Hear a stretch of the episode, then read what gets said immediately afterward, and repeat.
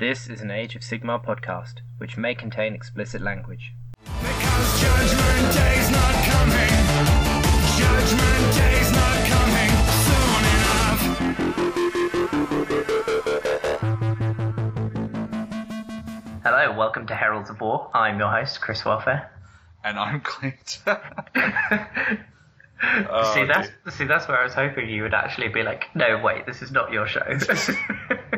It's fine. You can join. It's fine. If you want to join the best uh, best Australian AOS podcast, it's fine, mate. It's fine.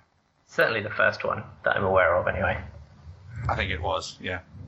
But no, anyway, welcome to a special episode of Mortally Wounded. And And Her- Heralds of War. so, yeah, me and Clint are here to just do a quick kind of mini-sode um, in preparation for upcoming event we're both hosting, um, Lords of War at Moab. Indeed. Um, one of the first teams events for Age of Sigmar in Australia. Uh, it's going to be pretty amazing, and we need. If we do say so ourselves. Yeah, oh, of course it will be amazing. Any No, AOS is well, we- amazing. Yeah, well, we certainly hope it'll be it'll be fun for all anyway. And uh, as you say, it's going to be certainly one of the first team events, um, the first team event I'm aware of anyway, um, and certainly haven't played in one before. So I'm looking forward to it, um, just from a running it and it happening perspective. Yeah, yep. Uh, so, at the moment, we've got half a dozen teams, and we have room for half a dozen more. Yeah. Yep. So, uh, definitely, if you're on the fence, you've only got a couple of weeks to jump in and register.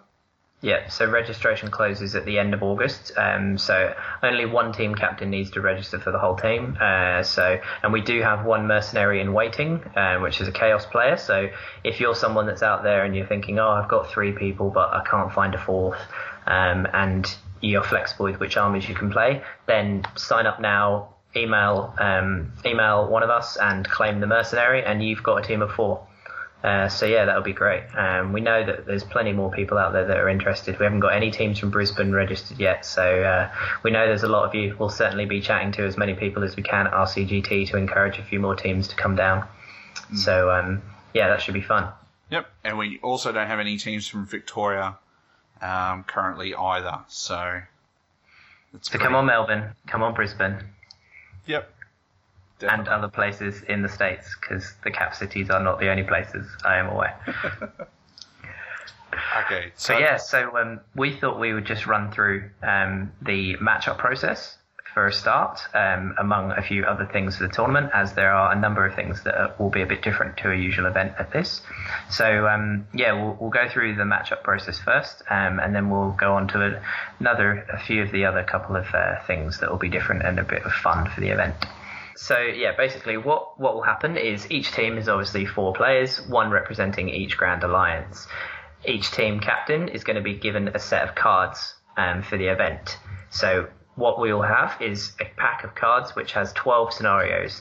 So we will be using all six of these scenarios from the existing General's Handbook, and we will also be using the six new scenarios from General's Handbook 2017, which is coming out in a week and a half. So people will definitely have had time to read those and um, get up to speed with them. So there will be 12 possible scenarios for everyone to consider, and those will each be represented by a card.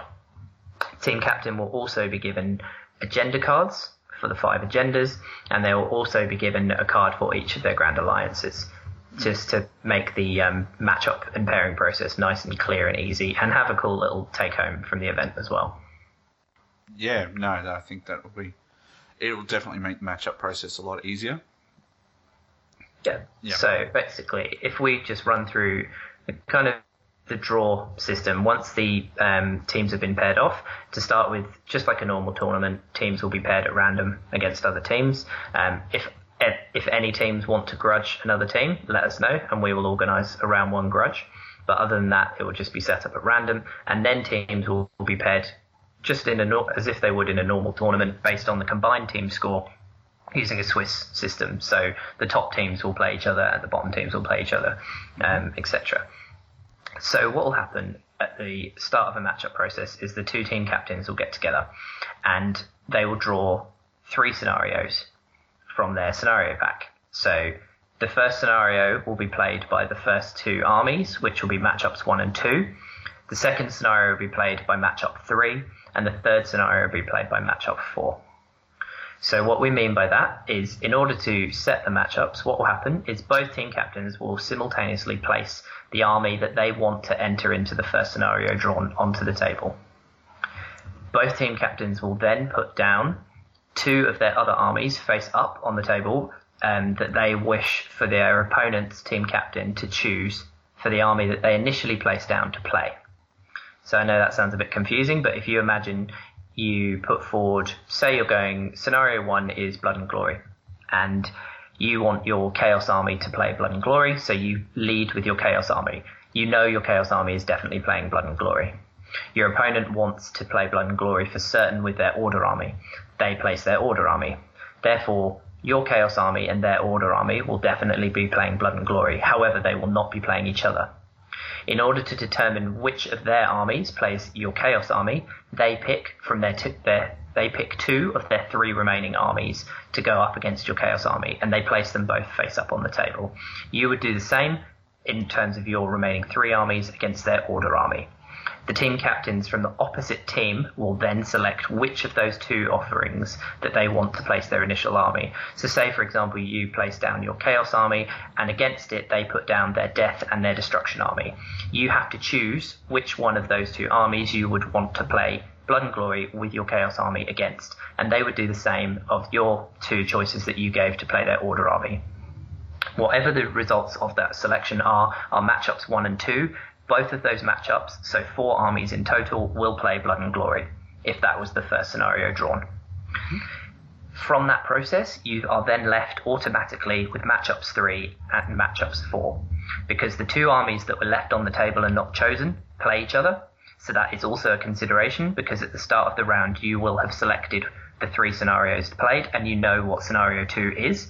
So whichever army you do not pick from your opponent will definitely play scenario two and it will be the same for whichever of your two armies they don't pick. So again, this is a consideration you need to have when you put down your two armies for them to choose, because you can almost force, if you put down a really hard counter for their, their initial army, as one of the choices, you can almost force them to pick the other, knowing that the army you've put down that's the hard counter will go into the second matchup. And then that leaves just the remaining cards that each player will have in hand. Those two armies then play each other in the third scenario drawn.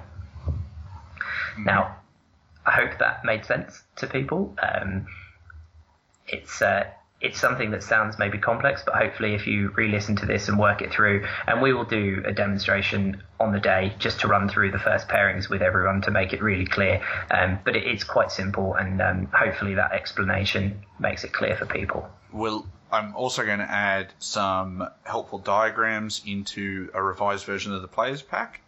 Um, so when this episode comes out, so will the revised version uh, of the players pack, and we'll have a diagram there step by step, so that it's it's possibly a, a bit easier for people to to get if it's in a visual form. So, yep. Yeah. Cool. Well, hopefully that makes things a bit clearer. Um, so then the next special thing that we're doing for the event is the agendas. Now, Clint, do you want to talk through these? I'll go through the agendas. So, after all of the matchups have been decided, uh, the team captains have to pick uh, an, ag- an agenda uh, for their entire side to play for um, in that round. So, there's five agendas because you use each agenda uh, once through the whole tournament. So um, each team captain, um, after the matchups are done, selects their agenda, places it face down uh, on the table, and then both team captains reveal their agenda at the same time. So obviously they're not uh, they're not secret. Everybody knows what everybody's playing for, um, and then that your whole team is playing for that one agenda at that time. And so what these agendas do is they just add. Um, they're an objective that you have to uh, achieve uh, through your game, uh, and they also are used as um, as tiebreakers across the whole event, and they and they can influence the the degree of victory that you have in your game. So, if you win uh, a minor victory and you achieve your agenda, uh, and your opponent doesn't, your minor becomes a major. But if you've got win a uh, minor victory, you achieve your agenda, and your opponent achieves the agenda, it just leaves it there. So it can shift the scoring. Um, basically up or down a scale depending on how, how who uh, gets their agendas in your in your match.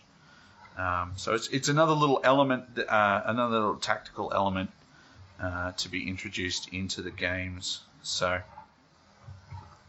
uh, as I mentioned before, we've got five agendas, uh, which I'll just run through quickly now. So uh, the first one is Battle of Wills, which is destroy more of your opponent's leader units than you lose during the game. Uh, second one is Cut Off the Head, which is kill the enemy general. So obviously, as you can see from the first two examples, these are fairly straightforward objectives uh, to be done as you as you go through the game. Um, so the third one is Relic Hunter, which is count the number of artifacts you've managed to claim by killing the model which carries them. Uh, if you've claimed more than you've lost, then you can complete that mission. Uh, line Breaker, uh, destroy more of your opponent's battle line units that, than you lose during the game. And then the last agenda is Protect the King, which is your general must be on the table at the end of the game to complete this mission. So basically, protect your general. So they, uh, uh, yeah, they're they're just another little uh, tactical element that we've added into uh, the event uh, for some, I, I suppose, for a bit of fun, really. Um, Yeah, it, it adds um, it adds an additional layer of, of tactics, um, and it also means that you've always got something to play for. Because sometimes you can get a game where you might think you're out of the running. Um, if you're playing three places of power, for example, you've lost all your heroes, and your opponent's already one point ahead of you. Normally, that means oh, there's no point essentially continuing. But actually, if you've got an agenda to achieve and they haven't achieved theirs yet, you can then turn your entire focus to achieve your agenda and stop their agenda. And actually, they won't. If that happens, they won't actually win a major victory on um, on you. If they were going to win a major victory, you achieve your agenda, but they don't achieve theirs. They'll only actually get a minor victory. And when you're playing in a team setting, every little bit counts. Everything you can do will help your team, even if it's just denying the, uh, the team member you're facing um, a major victory uh, instead of so they only get a minor victory. It's um, it's all those little extra elements that will help. Um, I think just uh, make the event really interesting. Yep. Yep. And if those agendas sound familiar, it is because they are from South the South Coast GT pack. So we've decided to borrow those for this event, and um, we thought they were quite good. Uh, so we've slotted them into this. So, so that's Yeah, Yep. I think Re- I think Relic Hunter is going to be quite a, quite a cool one, just because uh, it's actually something that almost those armies that have lots of formations generally are quite strong, but it's going to be interesting because actually the armies that can't take formations and therefore have less artifacts are actually going to have more of an advantage in the fact that it's just you get it, it doesn't matter if you only had one of if you only had one and you lose that one if your opponent has two or three all you have to do is even if you lose your one you just have to kill two to get theirs so um, yeah I think it's going to be uh, quite interesting that one in particular Yep. um, and also protect the king. Your general must be on the table at the end of the game, not alive, on the table. So Stormcast, you can't just keep him sort of in the sky or something like that. Um, or Skaven, you can't keep him lurking in the tunnels. Kharadron, you can't have him in a boat. They've got to be on the table. They count as dead if they're not on the table, uh, if they haven't hit the table by the end of the game anyway. Yeah. Yeah. But so- I mean, for example, Kharadron, they could be on the table but in a boat, but they're not on the table then. Ooh, okay, yeah, okay. If that's the, yep, okay. Their model, their base needs to be on the table. They can't be flying around in a ship Okay, because they can't be targeted while they're in that ship. fair enough. Yep, no, that's yeah. So your general must be able to be targeted in some way for him to to qualify for that. That's a that's a good way to to word that. Yeah. Yep. Um, anything else that we desperately need to cover uh, in regards to the way that the matchups are going? Any s- particular scoring that we're doing? I don't believe so. I don't think so. It's essentially um, just yeah. What is it? Um, 20 points for a major, 15 for a minor, 10 for a draw, 5 for a minor loss, and none for a major loss. So you've sta fairly standard kind of 20 nil. Yeah. Um, obviously, each each game will essentially be played just like a single uh, a singles tournament, where each player will score sports points per game and best opponent points for games, and everyone will also still rack up their own individual score, and there will still be prizes uh, for individuals for best in each um, alliance. So it, again, even if your team takes a battering in one or two rounds, um, but you're still doing okay, like there's still something to play for for every single individual there. Um, but it is very much a teams event, and we are really looking for this to be a fun event where team spirit is kind of a really big part of it, um, and we will be encouraging kind of team spirit as well through prizes. So Yep. Okay, so as we mentioned a little bit earlier, uh, the deadline for registration is August 31. So if we've managed to convince you to come along, definitely make sure that you get your team registered. Even if you've only got three people currently, uh, we will have some mercenaries uh, available, and uh, and we can definitely work that out. Uh, and then lists are due about halfway through September. Yeah, two weeks before the event lists are due. Yep. And we will be publishing those a few days beforehand for everybody to deliberate over, won't we? Yeah, so um, make sure everyone please submit your lists um, in the correct format according to the pack, um, which will be getting updated to make it easier to publish the lists, Yep. um, and make sure you submit them on time. Um, Yeah. Otherwise, Chris may beat you for making him retype it all. Yeah. So- Well, no, I'll just I'll just send it back and you'll get a penalty. Wow. Okay. Yep. It's fair that's enough. what that's what everyone else seems to do. So. Yes. Yep. No. That's all. Um, and just it should be fairly clear by now from all the events we run, but just to say again, all armies must be painted um, to be on the table. Any unpainted models, will, you will be asked to remove them from the table. Yep.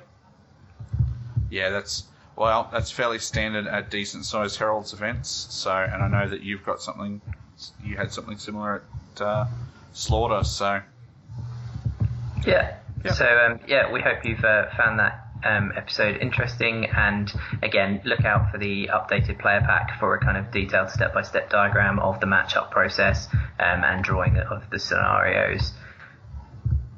Yep. And yeah, you can check out the event. Um, the player pack is on the Heralds of War website, I believe. Um, and you can find the, our event on Facebook under Lords of War, and registration is through the Moab website. Yep. Correct. And if you've got any questions, uh, you can find the event on, on Facebook, as Chris just said, and post a question in there. Or you can hit up Chris or I um, on Twitter, or send through an email to uh, moab at mortallywoundedpodcast.com. And we'll be able to help you out there. Yep. Yep. Okay. Rightio. Thanks, Chris. And uh, we will see all you guys at uh, Moab. Yep. Thanks, guys, and we'll be seeing you soon.